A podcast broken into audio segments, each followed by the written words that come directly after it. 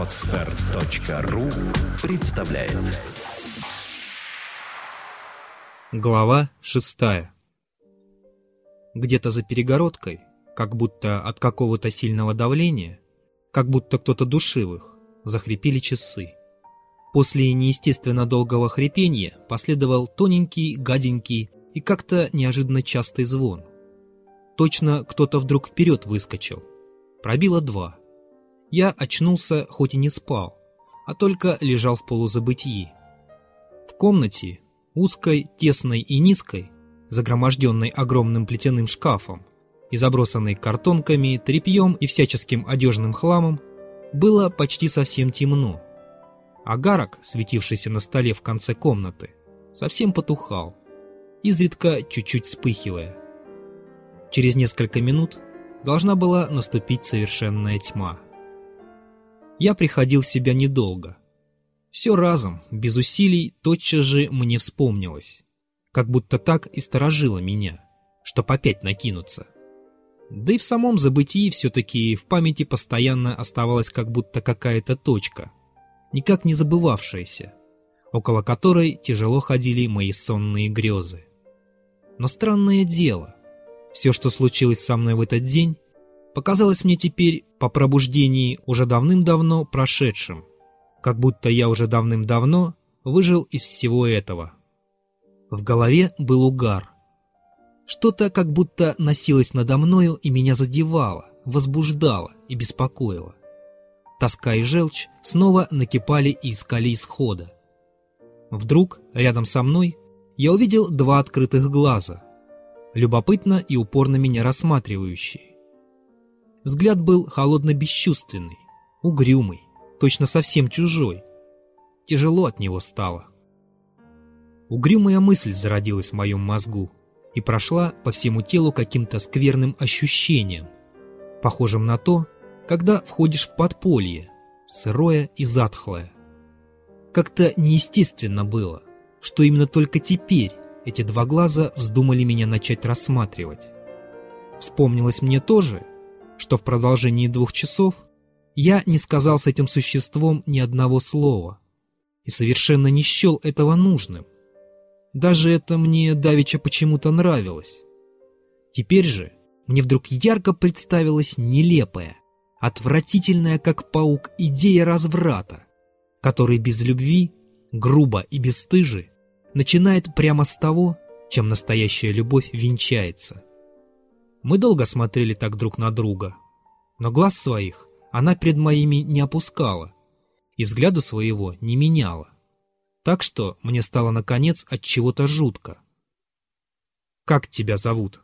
— спросил я отрывисто, чтобы поскорее кончить.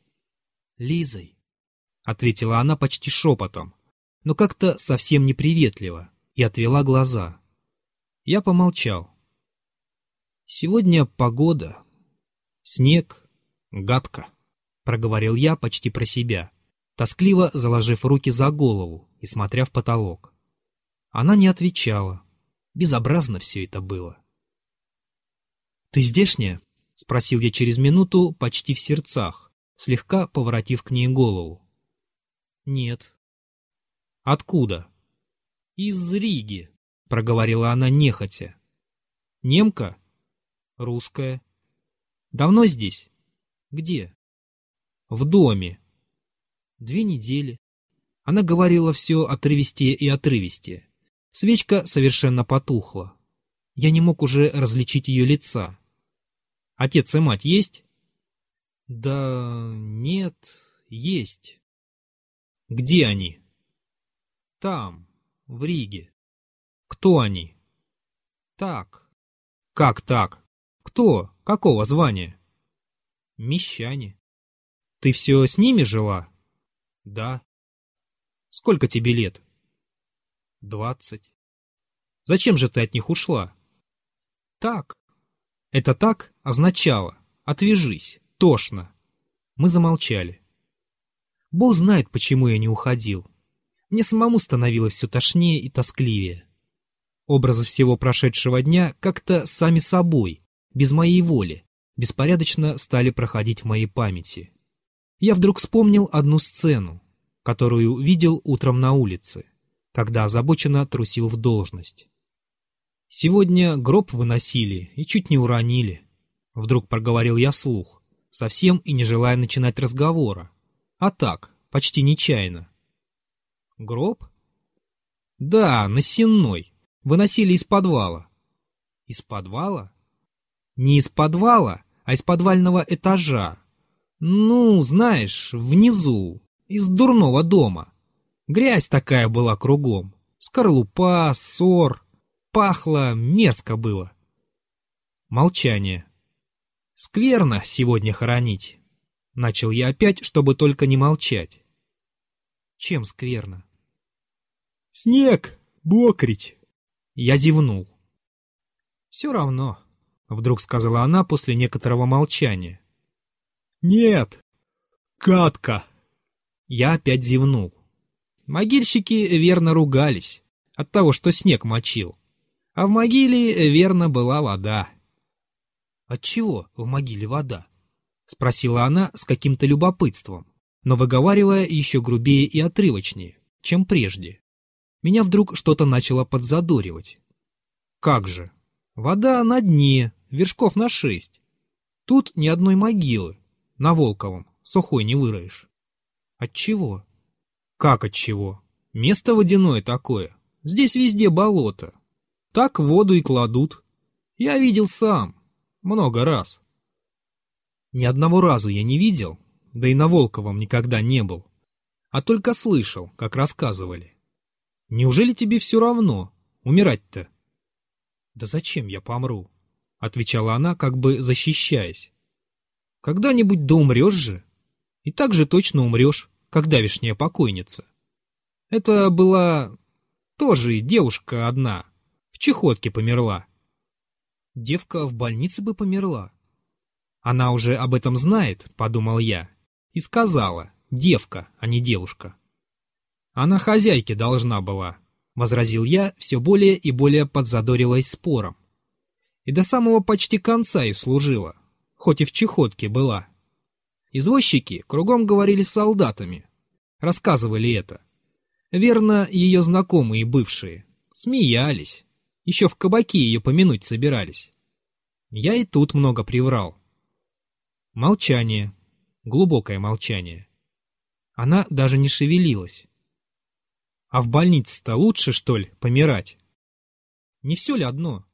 Да с чего мне помирать? Прибавила она раздраженно. Не теперь, так потом. Ну и потом. Как бы не так. Ты вот теперь молода, хороша, свежа. Тебя во столько и ценят. А через год этой жизни ты не то уж будешь, увянешь. Через год?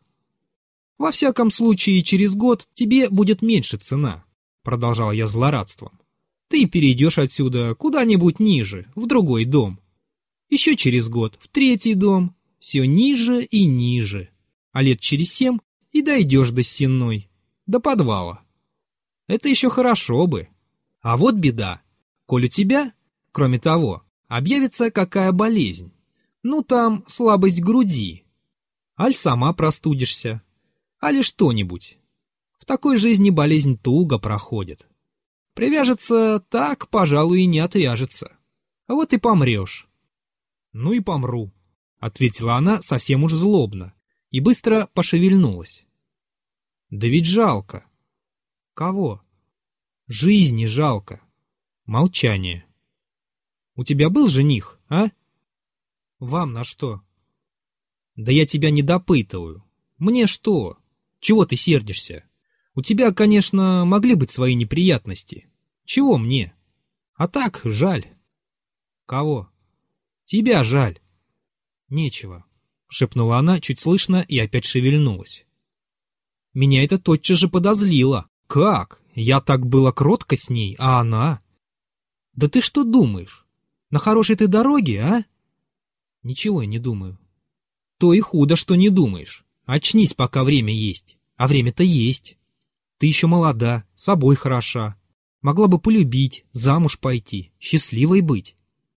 Не все замужем-то счастливые, отрезала она прежней грубой скороговоркой. Не все, конечно. И все-таки лучше гораздо, чем здесь. Не в пример лучше.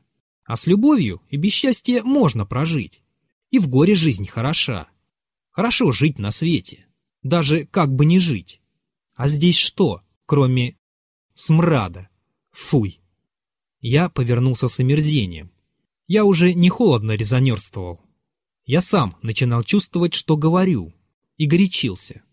Я уже свои заветные идейки, в углу выжатые, жаждал изложить. Что-то вдруг во мне загорелось, какая-то цель явилась. Ты не смотри на меня, что я здесь. Я тебе не пример. Я, может быть, еще тебя хуже. Я, впрочем, пьяный сюда зашел.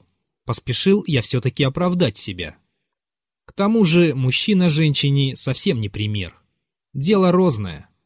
Я хоть и гажу себя, и мораю. Да зато ничей я не раб.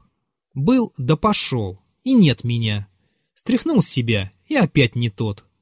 А взять-то, что ты с первого начала, раба. Да, раба. Ты все отдаешь, всю волю. И порвать потом эти цепи захочешь. Да уж нет. Все крепче и крепче будет тебя опутывать. Это уж такая цепь проклятая. Я ее знаю. Уже другом я и не говорю. Ты не поймешь, пожалуй. А вот скажи-ка, ведь ты, наверное, уж хозяйке должна? Ну вот, видишь, прибавил я, хоть она мне не ответила, а только молча всем существом своим слушала. А вот тебе и цепь. Уж никогда не откупишься. Так сделают, все равно, что черту душу. И к тому же я, может быть, тоже такой же несчастный. Почем ты знаешь? И нарочно в грязь лезу. Тоже с тоски. Ведь пьют же с горя. Ну, а вот я здесь, с горя. Ну скажи, ну что тут хорошего? Вот мы с тобой сошлись, давеча. И слова мы во все время друг с дружкой не молвили. И ты меня, как дикая, уж потом рассматривать стала. И я тебя также. Разве это любят? Разве эдак человек с человеком сходиться должны. Это безобразие одно. Вот что. Да. Резко и поспешно она мне поддакнула. Меня даже удивила поспешность этого «да». Значит, и у ней, может быть, та же самая мысль бродила в голове, когда она давеча меня рассматривала. Значит, и она уже способна к некоторым мыслям. Черт возьми, это любопытно. Это сродни, думал я, чуть не потирая себе руки, да и как с молодой такой душой не справиться? Более всего меня игра увлекала. Она повернула свою голову ближе ко мне и показалась мне в темноте, подперлась рукой. Может быть, меня рассматривала. Как жалел я, что не мог разглядеть ее глаз. Я слышал ее глубокое дыхание. «Зачем ты сюда приехала?» — начал я уже с некоторой властью. «Так, а ведь как хорошо в отцовском-то доме жить. Тепло, привольно, гнездо свое. А коль того хуже. В тон надо попасть, мелькнуло во мне. Сентиментальностью-то, пожалуй, немного возьмешь. Впрочем, это так только мелькнуло. Клянусь, она и в самом деле меня интересовала. К тому же, я был как-то расслаблен и настроен. Да и плутовство ведь так легко уживается с чувством. Кто говорит? поспешил я ответить. Все бывает. Я ведь вот уверен, что тебя кто-нибудь обидел. И скорее перед тобой виноваты, чем ты перед ними. Я ведь ничего из твоей истории не знаю. Но такая девушка, как ты, верно, не с охоты своей сюда попадает. Какая такая я девушка? Прошептала она едва слышно. Но я расслышал. Черт возьми, да я льчу. Это гадко. А может и хорошо. Она молчала. Видишь, Лиза, я про себя скажу. Была бы у меня семья с детства, не такой бы я был, как теперь. Я об этом часто думаю. Ведь как бы не было в семье худо. Все отец с матерью. Они враги, не чужие. Хоть и в год раз любовь тебе выкажут. Все-таки ты знаешь, что ты у себя. Я вот без семьи вырос. Оттого, верно, такой и вышел. Бесчувственный. Я выждал опять. Пожалуй, и не понимает, думал я. Да и смешно. Мораль. Если б я был отец, и была б у меня своя дочь, я бы, кажется, дочь больше, чем сыновей любил. Право. Начал я сбоку, точно не об том, чтоб развлечь ее. Признаюсь, я краснел. «Это зачем?» — спросила она. «А, стало быть, слушает». «Так, не знаю, Лиза. Видишь, я знал одного отца, который был строгий, суровый человек, а перед дочерью на коленках простаивал, руки-ноги ее целовал. Налюбоваться не мог, право. Она танцует на вечере, а он стоит пять часов на одном месте, с нее глаз не спускает. Помешался на ней, я это понимаю. Она ночью устанет, заснет, а он проснется и пойдет сонную ее целовать и крестить. Сам в сюртучушке за салином ходит, для всех скупой, а ей из последнего покупает, подарки дарит богатые. И уж радость ему, коль подарок понравится. Отец всегда дочерей больше любит, чем мать. Весело иной раз девушке дома жить. А я бы, кажется, свою дочь и замуж не выдавал. «Да как же?» — спросила она, чуть-чуть усмехнувшись. «Ревновал бы, ей-богу. Но как это другого она станет целовать? Чужого больше отца любить. Тяжело это и вообразить. Конечно, все это вздор. Конечно, всякий под конец образумится. Но я б, кажется, прежде чем отдать, уж одной заботой себя замучил. Всех бы женихов перебраковал. Окончил бы все-таки тем, что выдал бы за того, кого она сама любит. Ведь тот, кого дочь сама полюбит, всегда всех хуже отцу кажется. Это уж так. Много из-за этого в семьях худо бывает. Другие-то продать рады дочь, не то что честью отдать, — проговорила она вдруг. А, вон оно что. Это, Лиза, в тех семьях проклятых, где ни Бога, ни любви не бывает, — жаром подхватил я. А где любви не бывает, там и рассудка не бывает. Такие есть семьи, правда. Да я не об них говорю. Ты, видно, в своей семье не видела добра, что так говоришь. Подлинно несчастная ты какая-нибудь. Хм, больше по бедности все это бывает. А у господ-то лучше, что ли? И по бедности честные люди хорошо живут. Хм, да, может быть. Опять и то, Лиза. Человек только свое горе любит считать, а счастья своего не считает. А счел бы, как должно, так и увидел бы, что на всякую долю его запасено. Ну а что, коли в семье все удастся? Бог благословит. Муж выйдет хороший, любит тебя, лелеет тебя, не отходит от тебя. Хорошо в той семье. Даже иной раз и с горем пополам хорошо. Да и где горя нет? Выйдешь, может, замуж, сама узнаешь. Зато взять хоть в первое это время замужем за тем, кого любишь. Счастье-то, счастье-то сколько иной раз придет, да и сплошь да рядом. В первое это время даже и ссоры с мужем хорошо кончаются. Иная, сама чем больше любит, тем больше ссоры с мужем заваривает. Право, я знал такую. Так вот, люблю, дескать, очень, и из любви тебя мучаю, а ты чувствуй. Знаешь ли, что из любви нарочно человека можно мучить?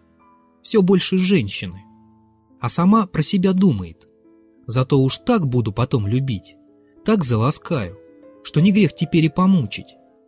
И в доме все на вас радуются. И хорошо, и весело, и мирно, и честно. Вот другие тоже ревнивы бывают. Уйдет он куда? Я знал одну. Не стерпит, да в самую ночь и выскочит. Да и бежит потихоньку смотреть. Не там ли? Не в том ли доме? Не стой ли? Это уж худо. И сама знает, что худо. И сердце у ней замирает. И казнится. Да ведь любит. Все от любви. А как хорошо после ссоры помириться. Самой перед ним повиниться, али простить. И так хорошо обоим. Так хорошо вдруг станет. Точно вновь они встретились, вновь повенчались, вновь любовь у них началась. И никто-то, никто-то не должен знать, что между мужем и женой происходит, коль они любят друг друга. И какая бы ни вышла у них ссора, мать родную, и ту не должны себе в судьи звать, и один про другого рассказывать. Сами они себе судьи. Любовь — тайна Божия, и от всех глаз чужих должна быть закрыта, что бы там ни произошло.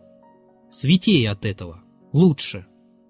Друг друга больше уважают, а на уважении много основано. И коль раз уж была любовь, коль по любви венчались, зачем любви проходить? Неужто нельзя ее поддержать? Редко такой случай, что нельзя поддержать. Ну, а как муж человек добрый и честный удастся? Так как тут любовь пройдет? Первая брачная любовь пройдет, правда. А там придет любовь еще лучше. Там душой сойдутся. Все дела свои сообща положат. Тайны друг от друга не будет. А дети пойдут. Так тут каждое, хоть и самое трудное время, счастьем покажется. Только бы любить да быть мужественным. Тут и работа весела, тут и в хлебе себе иной раз отказываешь для детей. И то весело.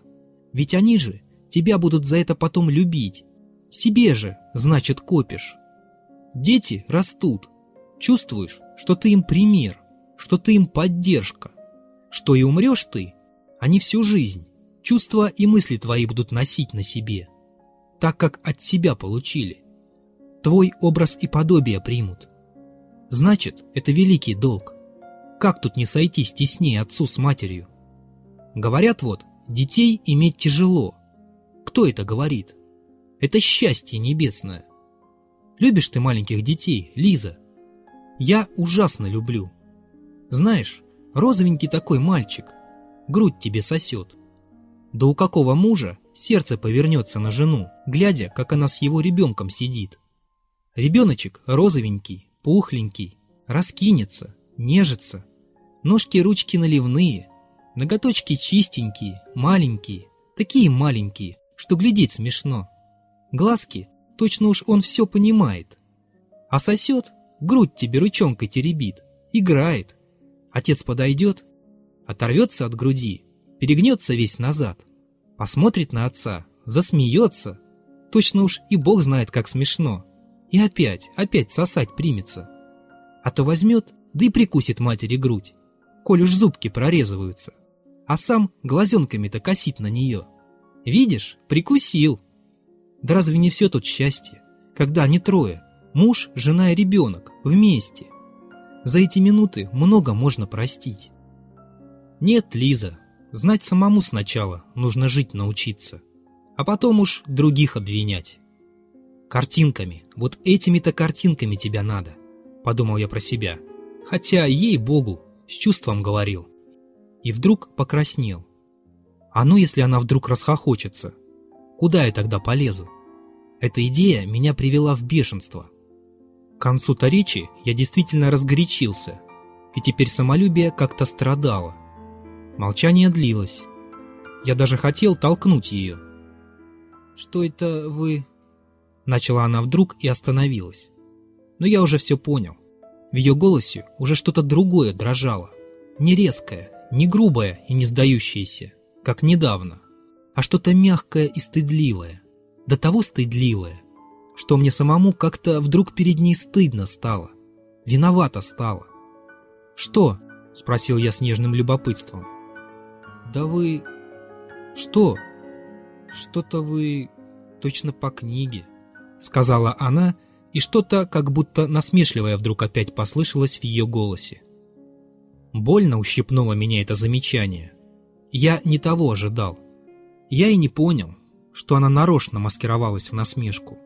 Что это обыкновенная, последняя уловка стыдливых и целомудренных сердцем людей, которым грубо и навязчиво лезут в душу, и которые до последней минуты не сдаются от гордости и боятся перед вами высказать свое чувство. Уже по робости, с которой она приступала, в несколько приемов, в своей насмешке, и, наконец, только решилась высказать, я бы даже должен был догадаться. Но я не догадался, и злое чувство обхватило меня. «Постой же», — подумал я. Глава седьмая. Э, полно, Лиза, какая уж тут книга когда мне самому гадко в чуже. Да и не в чуже. У меня все это теперь в душе проснулось. Неужели, неужели тебе самой не гадко здесь? Нет, Видно, много значит привычка. Черт знает, что привычка может из человека сделать. Да неужели же ты серьезно думаешь, что никогда не состаришься, вечно хороша будешь, и что тебя здесь веки вечные держать будут?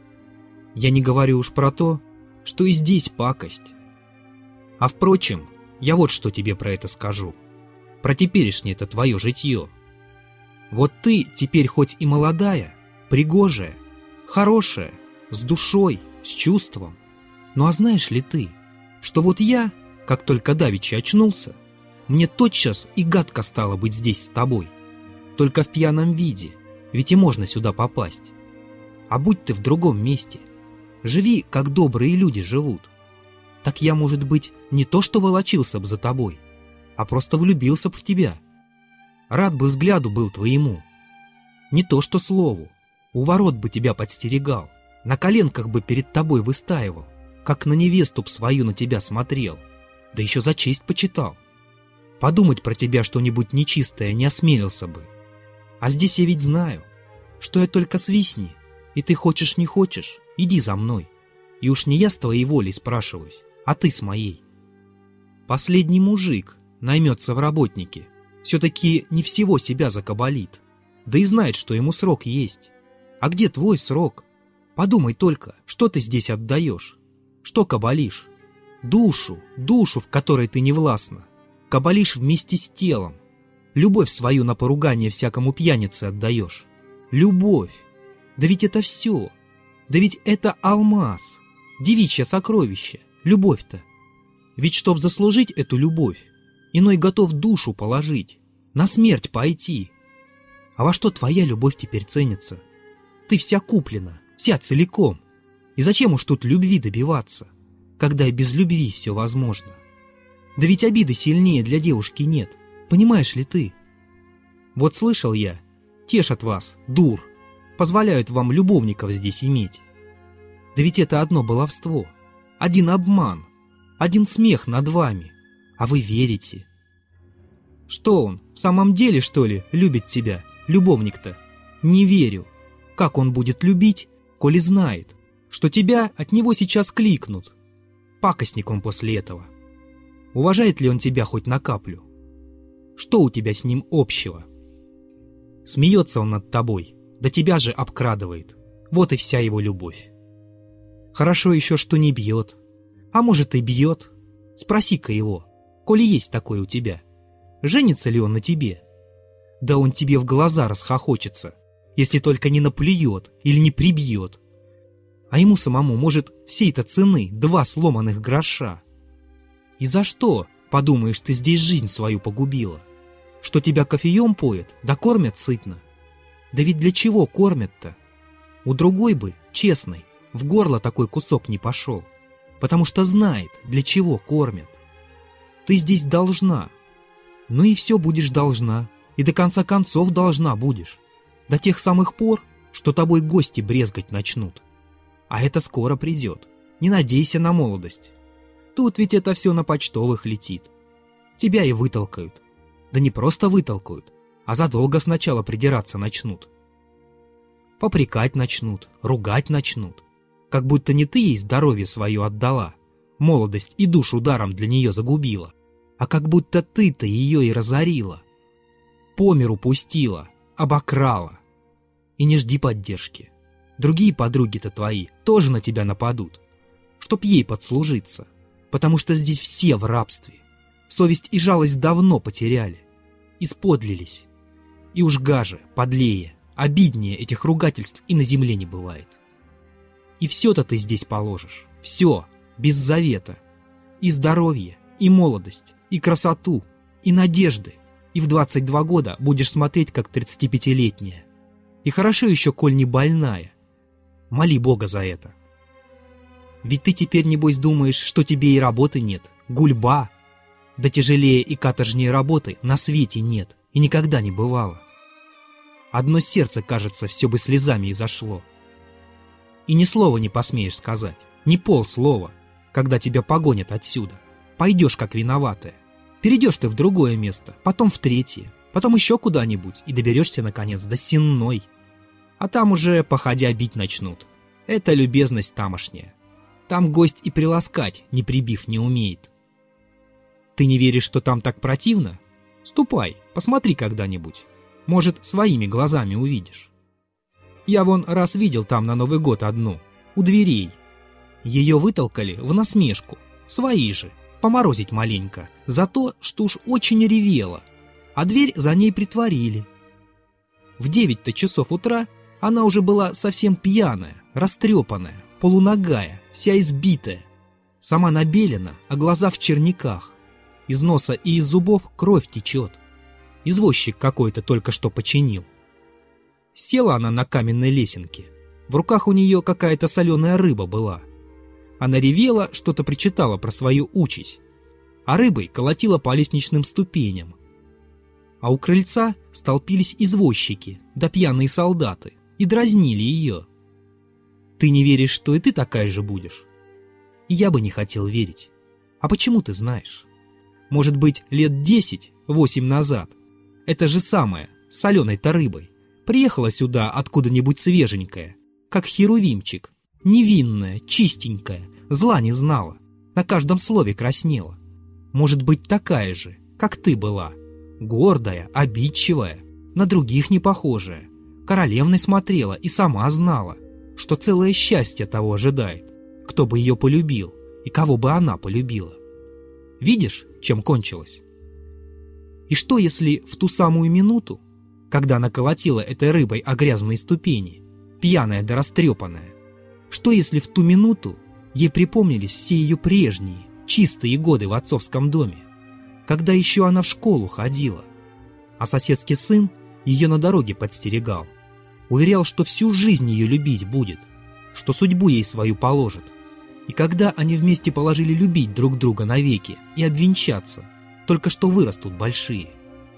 Нет, Лиза, счастья, счастья тебе, если где-нибудь там, в углу, в подвале, как давишнее, в чехотке поскорее помрешь. В больницу, говоришь ты? Хорошо, свезут. А если ты еще хозяйке нужна? Тут до последнего человек надеется и говорит, что здоров. Сам себя тешит. А хозяйке-то и выгодно. Не беспокойся, это так. Душу, значит, продала, а к тому же деньги должна. Значит, и пикнуть не смеешь. А умирать будешь? Все тебя бросят, все отвернутся. Потому что с тебя тогда взять? Еще тебя же попрекнут, что даром место занимаешь. Не скоро помираешь. Пить не допросишься с ругательством подадут. Когда, дескать, ты подлячка и сдохнешь, спать мешаешь, стонешь, гости брезгают. Это верно.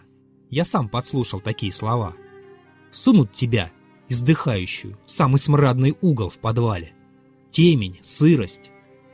Что ты, лежа-то одна, тогда передумаешь? Помрешь, соберут наскоро, чужой рукой, с ворчанием, с нетерпением. Никто-то не благословит тебя. Никто-то не вздохнет по тебе.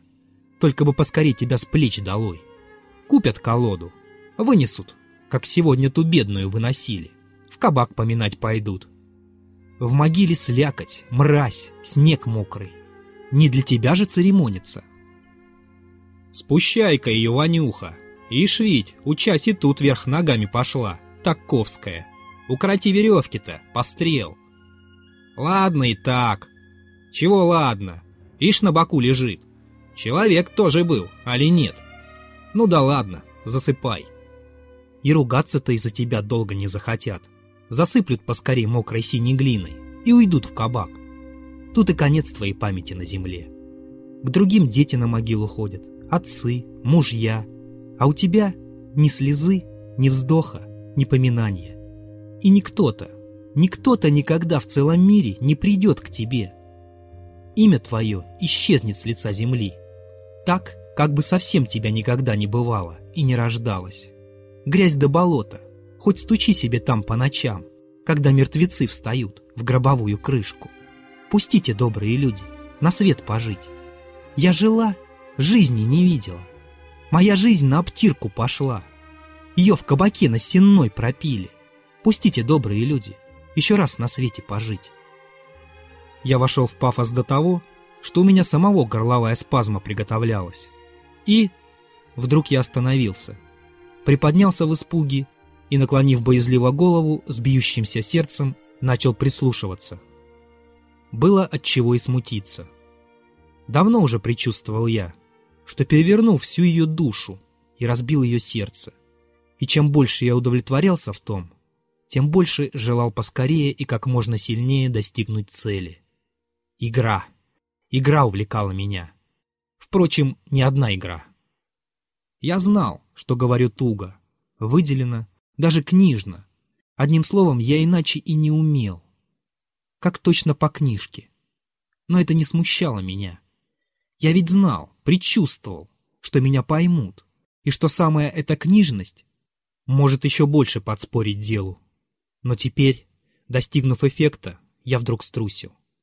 Нет, никогда, никогда еще я не был свидетелем такого отчаяния. Она лежала ничком, крепко уткнув лицо в подушку и обхватив ее обеими руками. Ей разрывала грудь. Все молодое тело ее вздрагивало, как в судорогах. Спершиеся в груди рыдания теснили, рвали ее, и вдруг воплями, криками вырвались наружу. Тогда еще сильнее приникла она к подушке. Ей не хотелось, чтобы кто-нибудь здесь, хоть одна живая душа, узнала про ее терзания и слезы. Она кусала подушку, прокусила руку свою в кровь. Я видел это потом. Или, вцепившись пальцами в свои распутавшиеся косы, так и замирала в усилии, сдерживая дыхание и стискивая зубы.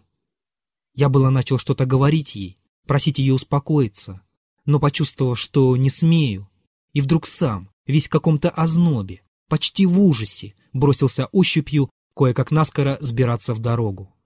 Было темно. Как ни старался я, но не мог кончить скоро. Вдруг я ощупал коробку спичек и подсвечник с цельной непочатой свечой. Только лишь свет озарил комнату. Лиза вдруг вскочила, села и с каким-то искривленным лицом, с полусумасшедшей улыбкой, почти бессмысленно посмотрела на меня. Я сел подле нее и взял ее руки. Она опомнилась, бросилась ко мне, хотела было обхватить меня, но не посмела и тихо наклонила передо мною голову. «Лиза, друг мой, я напрасно. Ты прости меня». Начал было я, но она сжала в своих пальцах мои руки с такой силой, что я догадался, что не то говорю, и перестал. «Вот мой адрес, Лиза. Приходите ко мне». «Приду», — прошептала она решительно, все еще не поднимая своей головы. «А теперь я уйду. Прощай. До свидания». Я встал, встала и она, и вдруг вся закраснелась, вздрогнула, схватила лежавший на стуле платок и набросила себе на плечи до самого подбородка. Сделав это, она опять как-то болезненно улыбнулась, покраснела и странно поглядела на меня. Мне было больно. Я спешил уйти, стушеваться. «Подождите», — сказала она вдруг уже в синях, у самых дверей, останавливая меня рукой за шинель. Поставила в попыхах свечу и убежала. Видно, вспомнила про что-то или хотела мне принести показать. Убегая, она вся покраснела, глаза ее блестели. На губах показалась улыбка. Что бы такое? Я поневоле дождался. Она воротилась через минуту, со взглядом, как будто просившим прощения за что-то. Вообще это уже было не то лицо, не тот взгляд, как давеча, угрюмый, недоверчивый и упорный. Взгляд теперь ее был просящий, мягкий, а вместе с тем доверчивый, ласковый, робкий. Так смотрят дети на тех, кого очень любят и у кого чего-нибудь просят. Глаза у нее были светло-карие, прекрасные глаза, живые, умевшие отразить в себе и любовь, и угрюмую ненависть. Не объясняя мне ничего, как будто я, как какое-нибудь высшее существо, должен был знать все без объяснений. Она протянула мне бумажку. Все лицо ее так и просияло в это мгновение. Самым наивным, почти детским торжеством. Я развернул. Это было письмо к ней от какого-то медицинского студента, или в этом роде. Очень высокопарное, цветистое, но чрезвычайно почтительное объяснение в любви. Не припомню теперь выражений, но помню очень хорошо, что сквозь высокий слог проглядывало истинное чувство, которого не подделаешь. Когда я дочитал, то встретил горячий, любопытный и детски нетерпеливый взгляд ее на себя. Она приковалась глазами к моему лицу и в нетерпении ждала, что я скажу. В нескольких словах, наскоро, но как-то радостно и как будто гордясь, она объяснила мне, что была где-то на танцевальном вечере, в семейном доме, у одних очень-очень хороших людей, семейных людей, и где ничего еще не знают, совсем ничего. Потому что она и здесь-то еще только в нове, и только так, а вовсе еще не решилась остаться и непременно уйдет, как только долг заплатит. Ну и там был этот студент. Весь вечер танцевал, говорил с ней. И оказалось, что он еще в Риге, еще ребенком был с ней знаком. Вместе играли, только уж очень давно, и родители ее знают.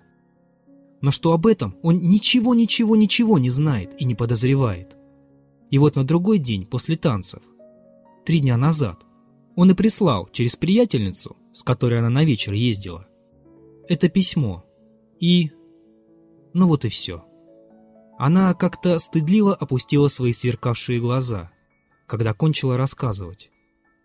Бедненькая. Она хранила письмо этого студента как драгоценность. Избегала за этой единственной своей драгоценностью, не желая, чтоб я ушел, не узнав о том, что и ее любят честно и искренно, что и с ней говорят почтительно. Наверное, этому письму так осуждено было пролежать в шкатулке без последствий. Но все равно, я уверен, что она всю жизнь его хранила бы. Как драгоценность. Как гордость свою и свое оправдание. И вот теперь сама в такую минуту вспомнила и принесла это письмо, чтоб наивно погордиться передо мной, восстановить себя в моих глазах, чтоб и я видел, чтоб и я похвалил. Я ничего не сказал. Пожал ей руку и вышел. Мне так хотелось уйти. Я прошел всю дорогу пешком, несмотря на то, что мокрый снег все еще валил хлопьями. Я был измучен, раздавлен, в недоумении. Но истина уже сверкала из-за недоумения. Гадкая истина. Скачать другие выпуски подкаста вы можете на podster.ru